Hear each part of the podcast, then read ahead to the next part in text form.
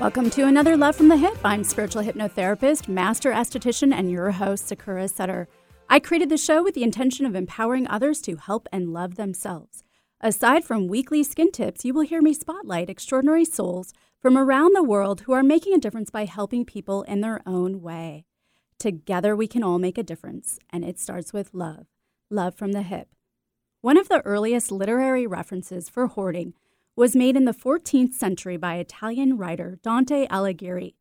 Dante wrote the Inferno, known today as Dante's Inferno, a divine comedy depicting the journey of the soul toward God, with the Inferno representing the recognition as well as rejection of sin.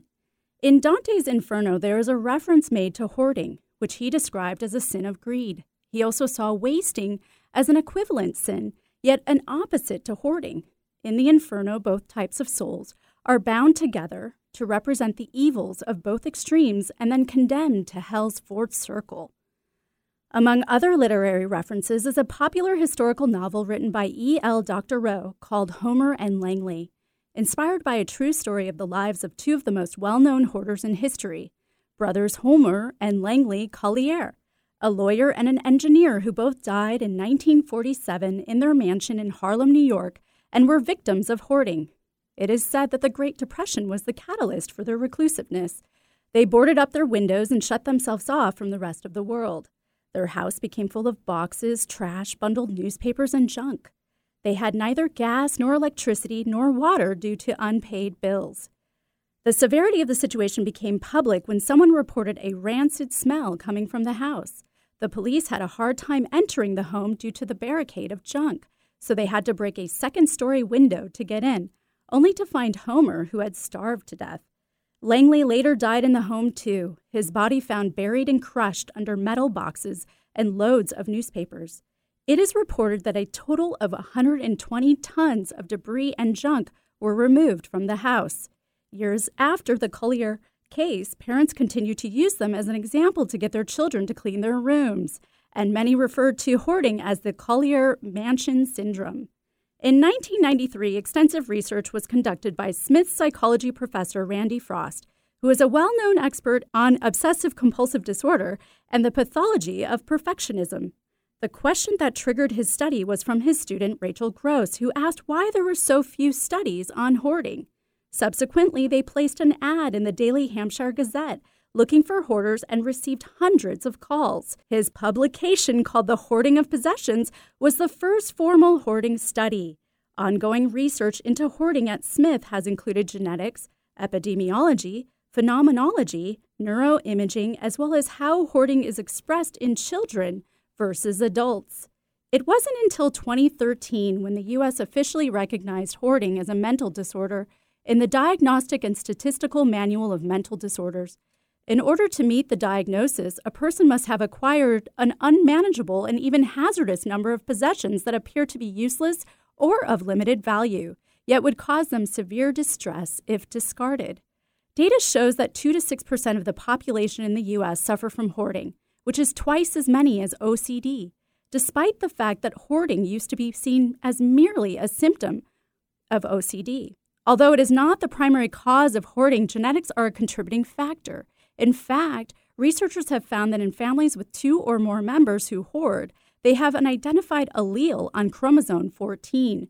Professor Randy Frost concluded in his research that more than 80% of people who hoard have a first degree relative with similar problems.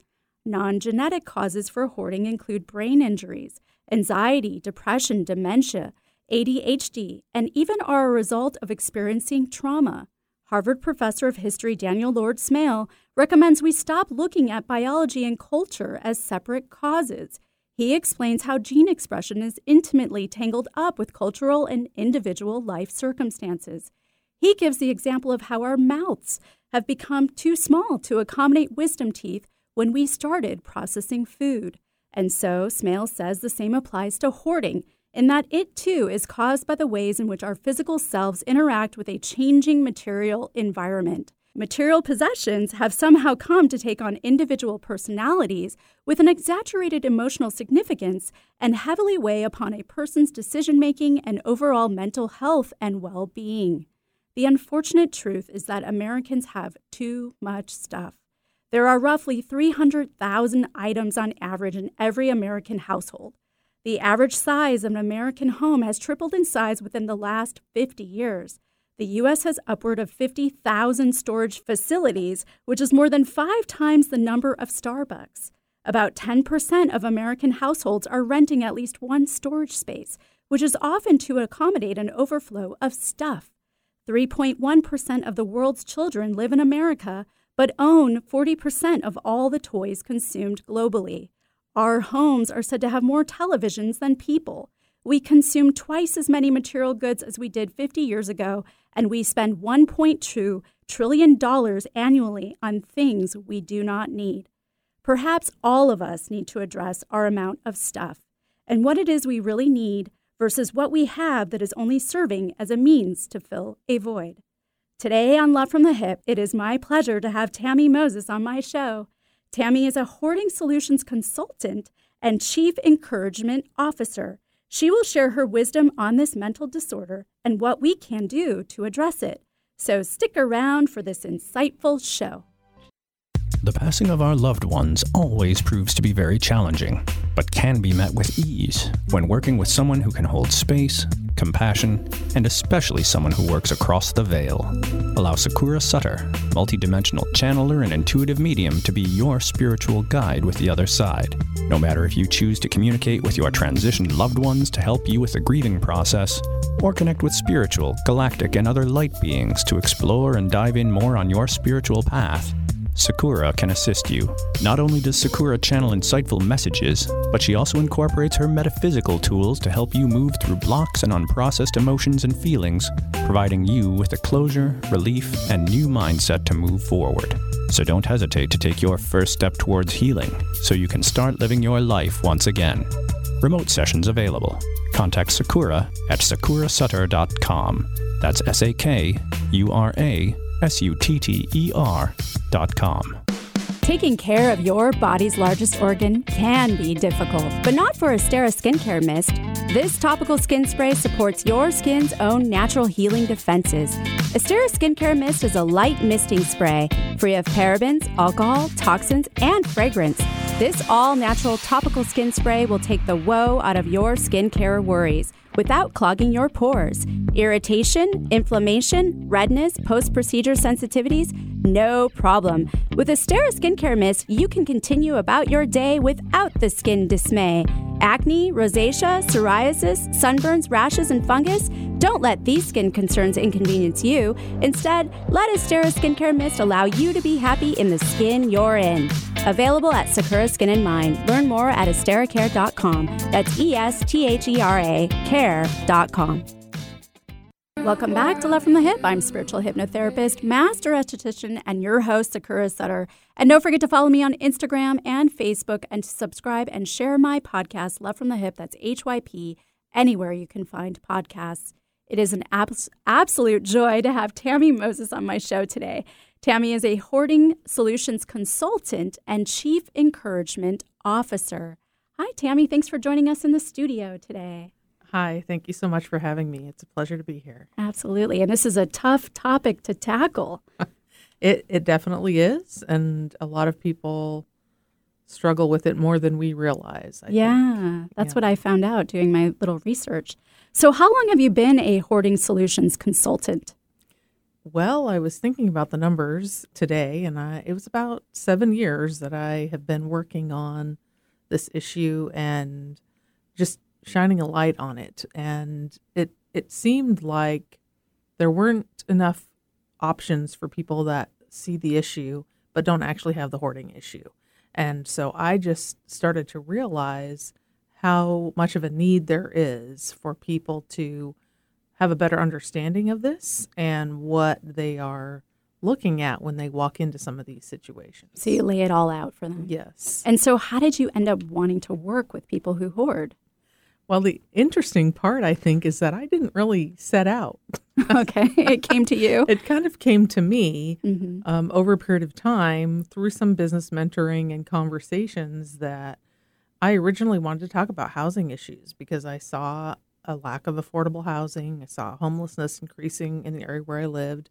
And I just thought, what, what are we doing about these issues? And as I started to explore that more and more, it became pretty apparent that hoarding could lead to some of these situations as far as Mm. evictions and homelessness and that families and people were struggling in these situations and although people do talk about it it just still seemed like there was a gap about well okay now now what do we do about it we're talking about it but what where do we solve it how do we get to the heart of what's actually going on Right. in these situations Where do we go from here? where do we go Yeah. So you saw a need for that. yes So, and were you a victim of hoarding as well? So, and this is the part for me is like, well, I I kind of grew up in the situation, and it w- didn't start out that way from what I can recall, but it did grow over time, and it became very isolating to be growing up in that environment. And you, it was kind of there was a lot of shame and kind of embarrassment. You didn't want to have people over. You know, you didn't want to have to, have to explain why it looked like you were moving after you'd been there for 10 years. Hmm. and so, what age did you realize that your you, were, was it both of your parents or just one that was a hoarder? So there was a lot of blame placed, I feel, on my mom uh, as far as hoarding goes, but my dad also had a fair share of stuff and things, hobbies that he liked to do. And so there was a lot of stuff, but it was like different things. One, he had a lot of books and instruments and things like that. And my my mom also had a lot of things, but it seemed to be more related to house things. Um, as far as we had wood stoves, so we always had bags of stuff to be able to burn or um, th- and things like that. And it, only recently I discovered how much of our things were put outside and under a tarp and Hmm. and it was like we were shoved out somehow and i just that really had a lot of impact on me recently when i was realizing how much room like it didn't seem there was like there was enough room Yeah, and how stuff kind of took your place, Mhm. right? Which, yeah. And so, did you know? So, you, you recognize that that was happening. And is it common then, you said both your parents you realized were hoarding, even though your mom received the blame? Is it common for people to attract other hoarders? Well, it's very interesting to me that sometimes that does seem to be true, uh, where people, like we eat, we attract what we know. And so it seemed like there was that that piece of it. But what I really think it is is that we, like trauma, seem to attract trauma, Mhm. and it. I also would say that there were some undiagnosed um, issues going on as far as like depression, anxiety issues that I I feel led to this manifestation of hoarding, and it was kind of a protective measure um, to keep people away. That If you Mm. have stuff, people can't hurt you, People can't come in. and people can't come in. So, then did you keep your room absolutely clean as a result? so uh, eventually, like, so at first we lived in a small cabin, and then we moved into the bigger house. And for a couple winters, like I slept on a cot downstairs in the den area, but I eventually did have my own room, and I was insistent that nothing would come in. So if you think in terms of today, you would probably look at my room and say, like, I was this minimalist, Minimalist, because yeah. I just didn't want anything in there. And not only was I a teenager, like I was also a sassy about it because I didn't want that stuff in there. And it's only now when I look back on it that I realize how anxiety producing clutter actually was for me. And so I was creating a space that actually had a carpet on the floor and my desk and a chair and just very clean lines and no clutter. Boundaries, yeah. And boundaries. And I bet you were afraid that you would end up hoarding as an adult, so that's why you tried so hard.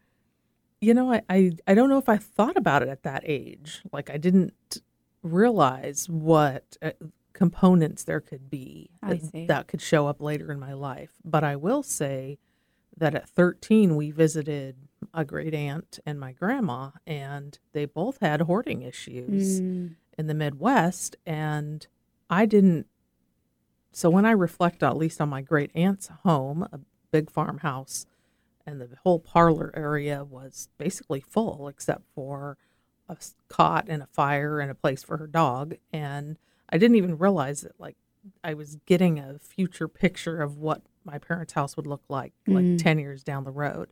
And I distinctly remember being in that space for about 10 minutes and begging at 13 to go back outside. Get out. Yeah, I imagine. Jeez.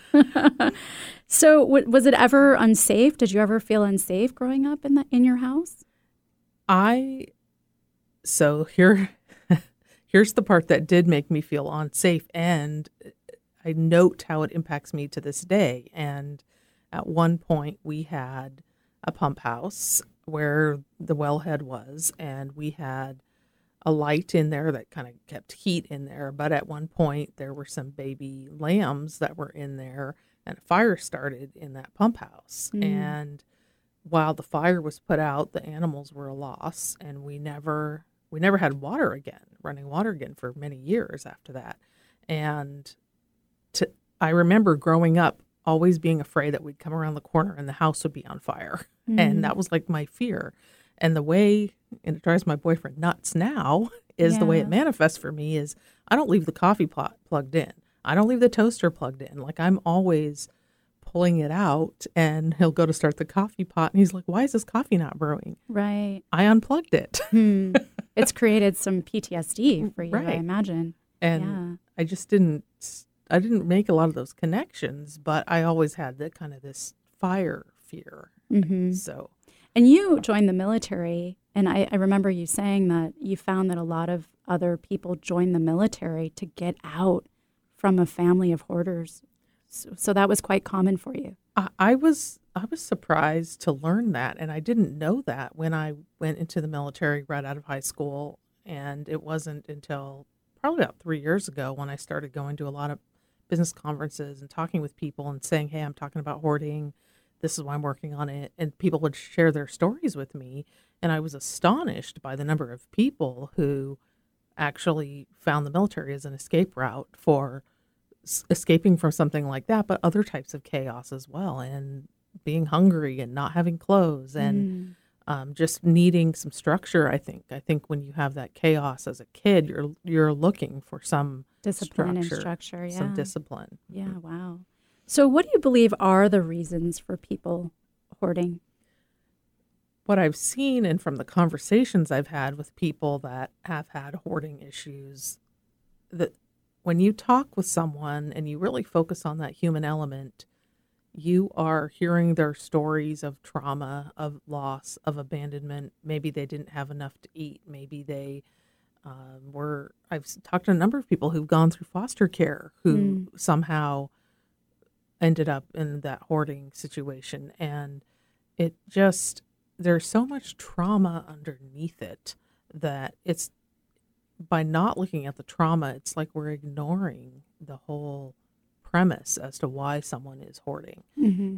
And then, of course, as you mentioned, with a PTSD, traumatic brain injury, um, anxiety, depression, it can be other mental health issues that allow hoarding to be the coping mechanism Yeah. for for it. And because that's quite common, um, would you say then most people don't recognize it as a problem? I think because there's so much shame and guilt around the issue that even if you don't have the hoarding issue, there's like this societal expectation that you'll help your parent that has a hoarding issue. Mm. And I do think that we don't talk about it and don't face it head on because we don't know what to say and we don't even know like how we don't understand like our brains cannot compute how someone can live in some of these conditions and if we do attempt to say something it's often not kind Not received well. Mm, and it's Yeah. not received well either Right. Yeah. And it's such a big, overwhelming issue to take on, which is Mhm. great. Well, why you exist to help. so, so what are some of the excuses that I'm sure you've heard for people to justify why it's right or okay for them to hoard? Well, a lot of people say I have the right to live how I want and this isn't impacting anyone else and basically why do you care and leave me alone? on the other hand, you have people who recognize that there's a, an issue, but they really don't know how to address it, or they're afraid to ask for help because they're afraid of being judged. They're afraid of being evicted. They're afraid of losing their kids uh, mm. or losing their housing, or, you know, there's just all these reasons why people are afraid to ask for help. And it also is kind of that stigma around mental health. People don't want to be called hoarders. Right. Because, well, that's negative. That means I'm a bad person. And really, what it means is you have an issue with this thing over here, but that doesn't mean the rest of us don't have issues as well. And I think it's important. Most of us have a junk drawer or something, you know, a pile of mail, laundry that needs to be folded. Most of us have something that could be called clutter. Mm-hmm. It's just when it becomes excessive that you really start having problems functioning in your space and even cooking or navigating through your space. And it's people do have the right to live how they want, and that's part of the the reasons people cite that they can do whatever they want in their space. Mm, okay. And so would you say it's something that begins later in life or are there signs of it early on in our childhood? It has shown up for children at a young age. I mean, some of it is kind of normal behavior. You're collecting things, or you like. I remember collecting stickers in fifth grade, and I did uh, that. right. And so we kind of collecting, I think, is kind of like this normal behavior. Right. But sometimes it's the detachment part where a, a, child will gather everything and they want they don't want to release a toy, they don't want to release anything, they don't want to detach from it and so it can show up for kids in in that way.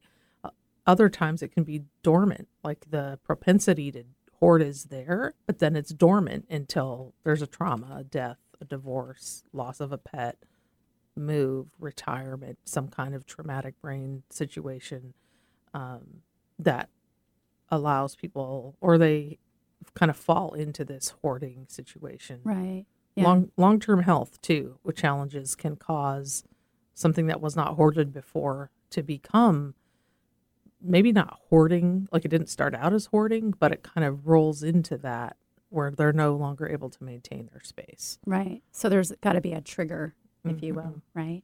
Okay. So would you say that it's a learned behavior as well? I would say to a degree, yes, it is learned because you see, like, you learn what's acceptable. Mm-hmm. And so if you don't see how other people live away from that or you don't know that there's another way, I think it, it is kind of a learned behavior to accept that kind of clutter in your space. Um, but it's kind of the same as people who, like, you may grow up with uh, someone who has an alcohol issue or an abusive parent or something like that, and two people grow up in that same environment, and one one totally deviates the other way and someone else stays and repeats that pattern. So I, I find that it's very similar that yeah. people can, you look at it and you either reject it or you take it on for yourself. Which brings me also to asking then, do you think hoarding is an addiction? Would, can you consider it an addiction? My personal view is that it is very addiction like mm. and that you have to choose something different. Like no one else can make that decision for you. You can have support and resources, but you have to decide I don't like this environment. I don't want to live this way. I'd like to detach. I'd like to keep, donate, discard. Like I'd like to get through this process so I can have my space or family back. Right. Okay. Well, with that, we're going to take a quick break, but everyone stay tuned for the weekly skinny up next.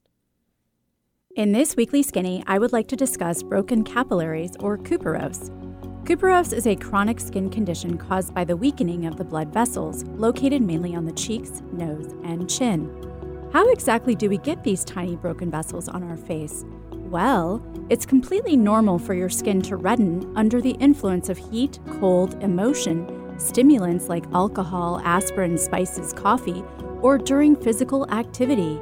The blood vessels dilate to let blood flow through them, then spontaneously close after a certain amount of time has passed, thus allowing the skin to regain its normal appearance. However, sometimes certain blood vessels may have trouble reclosing, Redness then appears and the cuperose settles in. In most cases, cuperose or broken capillaries is hereditary. However, extremities and weather like a sunburn, windburned, and frostbite, as well as trauma from surgery and any stress put on the skin, can also cause them. Cuperose is different from rosacea. Cuperose is a vascular condition that affects both large and small blood vessels and appears as a localized redness. Rosacea, on the other hand, is associated with permanent redness, only involving the small capillaries and usually includes a small rash or flare. How can you treat cuperose? One simple way is to add a vitamin A product to your at home regimen. Vitamin A will stimulate collagen and elastin and subsequently will thicken the skin, making broken capillaries less noticeable. But make sure to choose a bioeffective brand like Environ. As far as treatments go, you can always get laser treatments, but these are not permanent because the capillaries can regenerate, and you will require a series of treatments which can be quite expensive. Another less expensive alternative, and also beneficial for all of your face, would be to do microneedling treatments. Microneedling not only thickens the collagen and strengthens connective tissue, but it also causes reabsorption of the damaged capillaries. The best treatment to combat cuperose is combining a topical bioeffective vitamin A with a series of professional microneedling treatments. If you are struggling with broken capillaries or rosacea and are interested in learning more, or are local and want to book a microneedling treatment, then email me at sakura at sakuraskinandmind.com. Men, care for your skin properly, starting with your face. Sakura Skin and Mind offers their Gentleman's Groom Clinical Facial designed for your rugged skin. A deep cleansing clinical facial is like a one, two, three punch to wrinkles, age spots, and problem skin. Tame those brows, ears, and nostrils. Sakura Skin and Mind, erasing wrinkles one clinical facial at a time. Learn more. SakuraSkinandMind.com. S A K U R A skinandmind.com. Welcome back to Love from the Hip. I'm spiritual hypnotherapist, master esthetician, and your host, Sakura Sutter. Today, I have the pleasure of having Tammy Moses on my show. Tammy is a hoarding solutions consultant and chief encouragement officer. So, Tammy, before the break, we were discussing how hoarding can be seen as an addiction. Do most people who hoard also have other addictions you find? I have found that there seems to be a struggle with other issues in their life. And one thing that I have seen and in different conversations I've had is there does seem to be a propensity for people to have alcohol use and ex- excessive alcohol use. Um, there also seems to be, I would say, some food disorder issues. Um, and a lot of that stems from, I think, you're not able to cook. Like, you, you know, you have easy to prepare things that maybe aren't the healthiest thing for you. Because you can't navigate through your kitchen. You can't navigate. Um, if your stove is covered, your kitchen's covered, how do you cook in a healthy way? How do you, if your fridge is full of food you can't eat and it's expired, and like, where do you put the good food that you bring in? Right. And it's I, so I do see it, but I think overall, I would say it's more around that mental health piece. And, but I do, I would say that hoarding is like self medicating, which is very much how alcohol is, where you're, you're essentially using that to kind of cover up whatever else is going on. Right. And so, having had experience, having dated someone who was a hoarder as well as an alcoholic, mm. um, would you find it's common that they may be a perfectionist about some areas in the home or doing like cleanliness for for for example.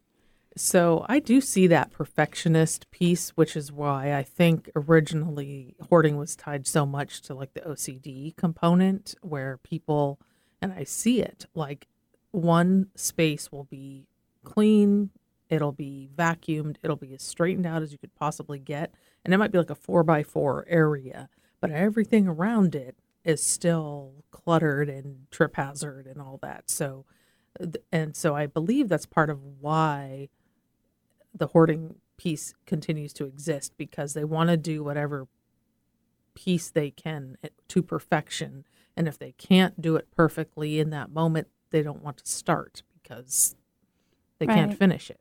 And it gives them this false sense of their place being clean. Yes, Right. and and and if and if you say I would like a 36 inch path in this space, you will not get 37 inches. You will get exactly what you say you need. Hmm. Um, you will not get more than that. So let's talk about hoarding and veterans. Do you find it to be common among veterans?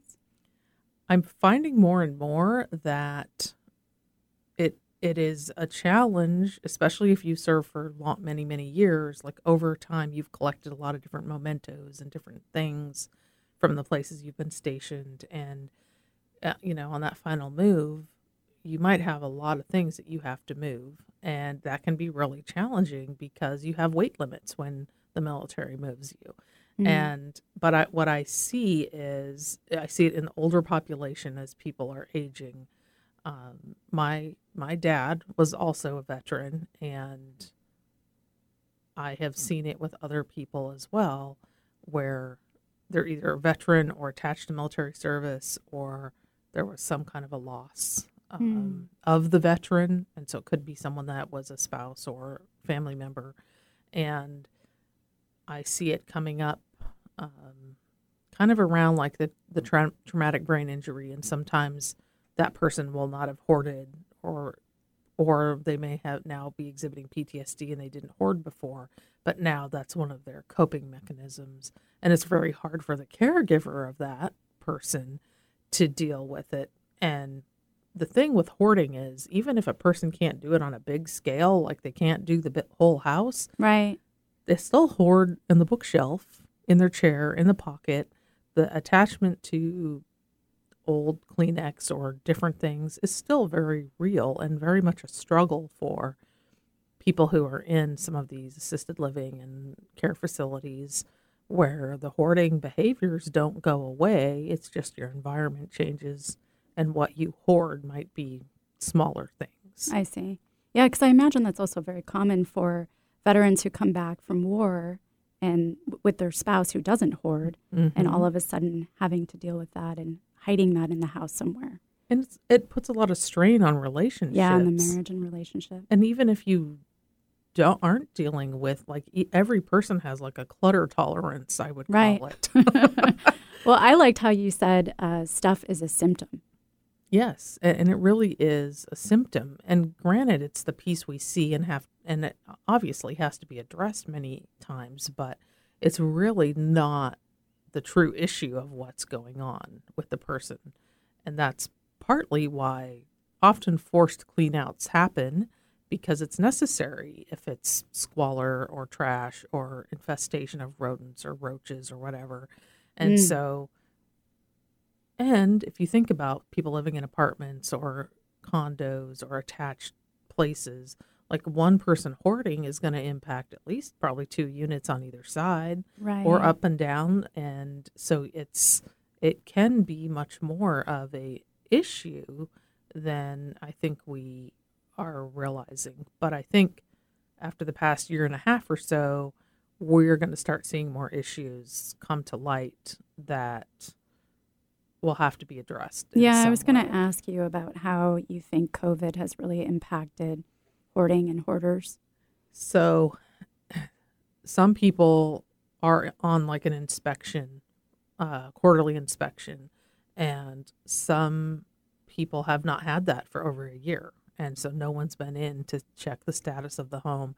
And once those restrictions are lifted, what are we going to find, you know, in for some of these people? And A lot of the children living in squalor. and and kids living in that Yeah. and not not being able to cook not knowing how to cook you know maybe they're living on just things they can microwave.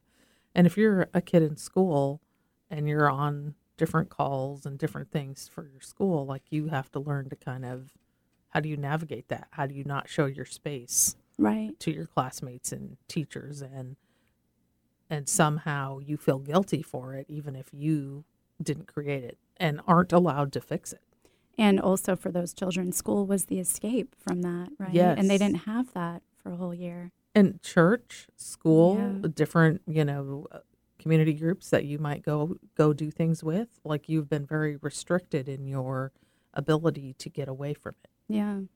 So, what do you do as a hoarding solutions consultant? Can you walk us through the process?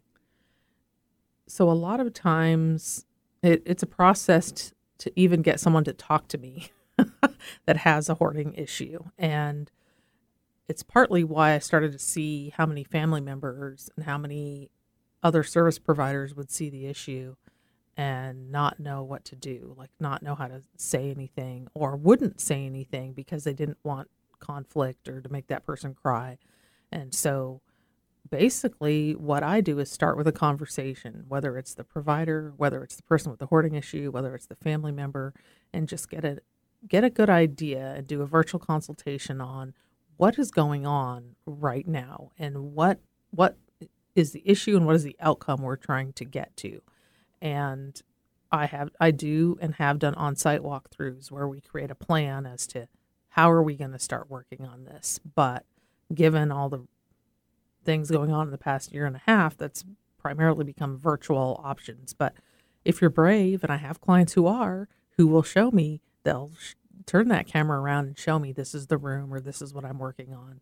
And so I would, the biggest thing is I would say you have to be ready um, to have a conversation about it, no matter who you are or how you're involved with that situation. Right. And when you were working with people in person, did you have to wear PPE? Like this was before COVID. right.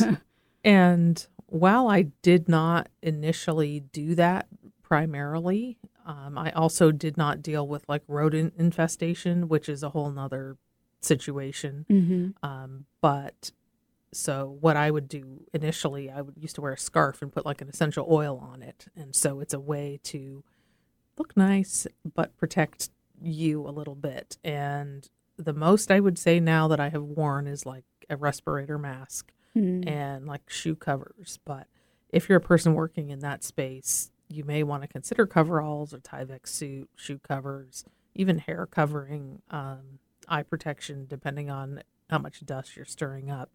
And va- if you're going, it's better to vacuum than sweep because you're just stirring up all kinds of things if you're sweeping.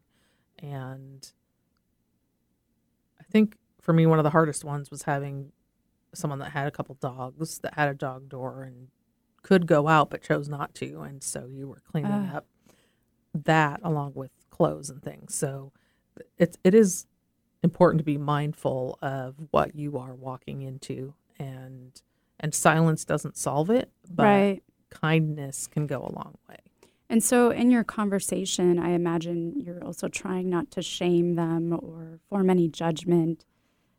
How how does that go? it's yes you are trying to not be judgmental. You are trying not to be shaming. You are trying to have that conversation to find out what's going on with them because they're finally asking for help, Right. So you They've- don't want to turn them away. and you know there's things that you you can say you know tell me tell me what's going on sally. Um you know hey john i noticed you know this teddy bear over here. Tell me more about where this came from. And you'll usually get the stories if you listen and start engaging in a conversation. And it's just so challenging but there's things don't say things like we're throwing it all out. I'm here to throw everything out today. Like learn what their trigger words are and try not to use those. Mm, yeah. Well, with that, we're going to take another break, but everyone stay tuned for more Love from the Hip. The passing of our loved ones always proves to be very challenging, but can be met with ease when working with someone who can hold space, compassion, and especially someone who works across the veil. Allow Sakura Sutter, multidimensional channeler and intuitive medium, to be your spiritual guide with the other side. No matter if you choose to communicate with your transitioned loved ones to help you with the grieving process, or connect with spiritual, galactic, and other light beings to explore and dive in more on your spiritual path. Sakura can assist you. Not only does Sakura channel insightful messages, but she also incorporates her metaphysical tools to help you move through blocks and unprocessed emotions and feelings, providing you with a closure, relief, and new mindset to move forward. So don't hesitate to take your first step towards healing so you can start living your life once again. Remote sessions available. Contact Sakura at sakurasutter.com. That's S A K U R A S U T T E R.com. I want to take a minute and invite you on over to the Love Shack. It's a little old place where we get to get together, explore fresh perspectives, eavesdrop on juicy conversations, and uncover the mysteries that nobody talks about, but absolutely influences our relationships. And we're Tom and Stacy Bartley. We are the hosts of Love Shack Live, which airs every Thursday at 1 p.m. PST, 1150 KKNW AM. Yeah, come on over and join us. We look forward to connecting with you soon. Is your tween starting to experience a change in their skin? Want to get them on an easy at home routine and have good skin hygiene? Allow Sakura Skin and Mind to help your tween out. This brief, deep cleansing, and educational 35 minute facial is just enough to get your tween, ages 10 to 12 years old, started off in the right direction. Sakura Skin and Mind uses the latest in the clinical skincare industry to care for your tween the right way. Sakura Skin and Mind, treating skin out there with an ounce of treatment and a pound of protection. Call 206 730 7429 or go to sakuraskinandmind.com.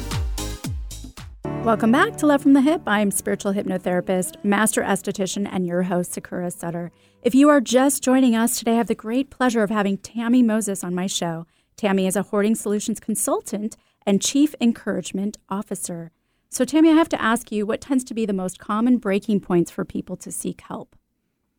A lot of times, those breaking points are things like someone is going to have an inspection coming up in their apartment or house, and they are consumed with worry about not passing that inspection.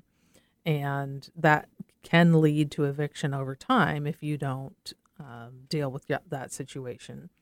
Um, other times, it can be neighbors have complained about your situation and they may be able to see it from the exterior of the home. Um, they may have, if it's very severe, there may be rodents that are on that property and encroaching on other people's. And so a lot of times it seems that the intervention piece kind of happens when an outside force causes that to mm. occur. And I mean, so I know in my own family, um, this person is now deceased, but basically, she was elder, elderly, and the smell coming from that apartment was what really started to be an issue in that apartment complex, and ultimately, it caused an eviction because she didn't want to deal with the stuff in the space, and so it's often an outside force and it causes a lot of friction as we talked about with families and sometimes it can lead to people moving out getting a divorce or separate choosing to live separately because one person can't tolerate that clutter. And sometimes that will lead to some kind of movement around addressing the issue but it's often very slow and painful. Yeah. I was going to ask how most people are how, how receptive they are to the intervention are they more? Are they willing? Some people are, but most of the time you're getting a lot of resistance and denial that there's actually an issue, and so there can be a lot of tears and anger and uh, um, just a trauma response, I would say, to dealing with the things that are in your in their space. And I would definitely say that seeking assistance for the mental health piece dealing with the trauma is very valuable for that person to help them deal with whatever is causing them to hoard, but also having them being involved with the clean out is actually a valuable piece and a skill where they can develop the idea that they don't need to keep everything, that they can learn to detach. And if you're trying to detach from things, you can take photographs and then move them along, and it, you still would have that memory and something you could reflect on, but you aren't crowding your space. Yeah. But, and it gives them the tool to discern right that they're hoarding, right? Mm-hmm. So so this brings me to my next question about the safety and the hazards. Why is it important for the community to get involved and how are you a part of that? So I'm taking the stance that hoarding is basically a public health issue. It's a public health crisis when you have someone who doesn't recognize they have a problem and they're impacting not only the property but the health of the people living there. And I have been involved somewhat with a couple of different task forces that are forming in the Seattle area that are uh, looking to deal with this in a bigger way and just providing support to that and being being available to recommend that we have a conversation that we don't just allow it to fester because it does impact first responders who are trying to get into a space Mm-hmm. um, trying to get out of the space um, and they even call them heavy content homes and so having our first responders impacted by this is very it, it's hard for me to see that because i had a positive experience with them putting out the fire on the property where i grew up in the pump house and to think that their their desire is to rescue but they can't because of the situation they're encountering is very hard on their mental health Right. Absolutely. And Mhm. puts their lives at risk too. and it, and it really does and often the person that hoards doesn't really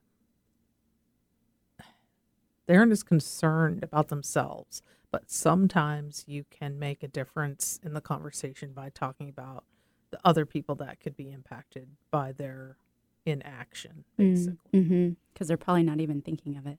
no Yeah. So I know you had touched on mental health and, and therapy coinciding with maybe cleaning out the house. So do you recommend that this happen also to keep people from basically hoarding up again after cleaning out? Yes, because if you don't address some of those core issues, Yeah. then you're you are going to continue the same behavior that you know and has been comforting. And a lot of people have a hard time finding someone that specializes in hoarding. And there's a lot of people who aren't aware of how severe this can be. And you can be someone seeking mental health counseling and never reveal that you have a hoarding issue. You can never you can never tell that to someone and no one can figure out like why are you having this ongoing issue and so it is helpful for a person to seek that but look at someone who understands trauma look at look for someone who is aware of how difficult that is and that people have different coping mechanisms and hoarding happens to be one of them Right. And it's just rewiring the brain. right So so what would you recommend be the first step in dealing with a loved one who hoards? if you are currently in contact and have a somewhat decent relationship, you could start off by mentioning that I'm concerned about your safety and I am I want to try to understand what's happening and I would like to see if you would let me help. Um, you do go through this. Oftentimes the answer is no, and sometimes your best recourse is to find an organizer or a family friend or someone who is familiar but will work with your loved one and that your loved one will allow to work with you. If you are kind of estranged from them, which is very common, um, you could start by just kind of reconnecting and finding out where they're at. But frankly, sometimes family members have gone no no contact Yeah. and they have often already depleted their resources, whether it's mental, financial, or uh, physically. They may not be able to actually do anything to help. And sometimes, honestly, the family member is not the right or best person to try to navigate it. Mm, Okay. So that's when you come in. Yes. or people that they're, you know, you have junk removal, you have organizers, you have Right. Housekeeping options. And really, if you are someone that's helping, you just want to keep it simple. hmm So tell us more about your podcast and how my listeners can find it. So I started a podcast called the Hoarding Solution Podcast, and I know at this moment we are on um, Anchor, Spotify, and Google Podcasts, and it kind of came about because family members really didn't have a voice when, after surviving the hoard, and so I saw a need for that, and also people talk about we talk about mental health and trauma and PTSD and suicide and some of the things that are mental health issues, but they do show up a lot in hoarding Yeah. and a lot of veteran centric um, discussions and a lot of what we talk about it because we need to be talking about it and that I'm creating space for us to have a voice and to be seen and heard. That's and fantastic. Yeah, really. So, what's a chief encouragement officer? I have to ask. Well, I kind of came up with that play on words because what I have found is most of us, hoarding or not, what, wherever we are in life, we need encouragement. We need kindness. We need someone to let us know we matter, even if it's in the smallest way. And so I decided that many people have encouraged me and that I was just going to adopt that title. I love it. so, how can my listeners contact you? So I do have a website um, called thehoardingsolution.com, and a lot of my links and blog is there. And I also have a the Hoarding Solution community, uh, and you can find me at the Hoarding Solution on Facebook and Instagram. Wonderful. Well, thank you for speaking about this heavy topic today. Thank you for having me, Yeah. and I'm, I'm. It's been a pleasure to talk with you. Wonderful. And thank you to Eric, my amazing producer, you, the listener, KKNW, KBKW, and Cape Town Zone Radio. You can find me at sakurasutter.com. Really love the show. Don't be shy. Drop me a line at sakura at lovefromthehip.com. And tune in next Wednesday for another episode of Love from the Hip presents the Conscious Coaching Hour. Stay kind out there, stay true to you, and don't forget, make self love contagious. Go ahead, I dare ya. A health crisis is one of the most challenging situations we will experience in our lifetime. It leaves us frightened, confused, and asking, why did this happen to me? Transformational coach Rory Reich experienced his healing crisis when the life he had so carefully constructed came crumbling down around him. The universe had offered him a challenge. He chose to accept it and to rediscover who he was before it was too late. In his book, Transform Yourself Through Disease, Rory shares his personal journey alongside eight practical steps to help those who are stuck realize their self impairing beliefs and discover ways of transforming them so they can reclaim their health and create the life of their dreams. Don't let your health crisis define you. Take the next step and transform yourself today. For a free life coaching consultation, contact Rory at roryreich.com. That's R O R Y R E I C H.com.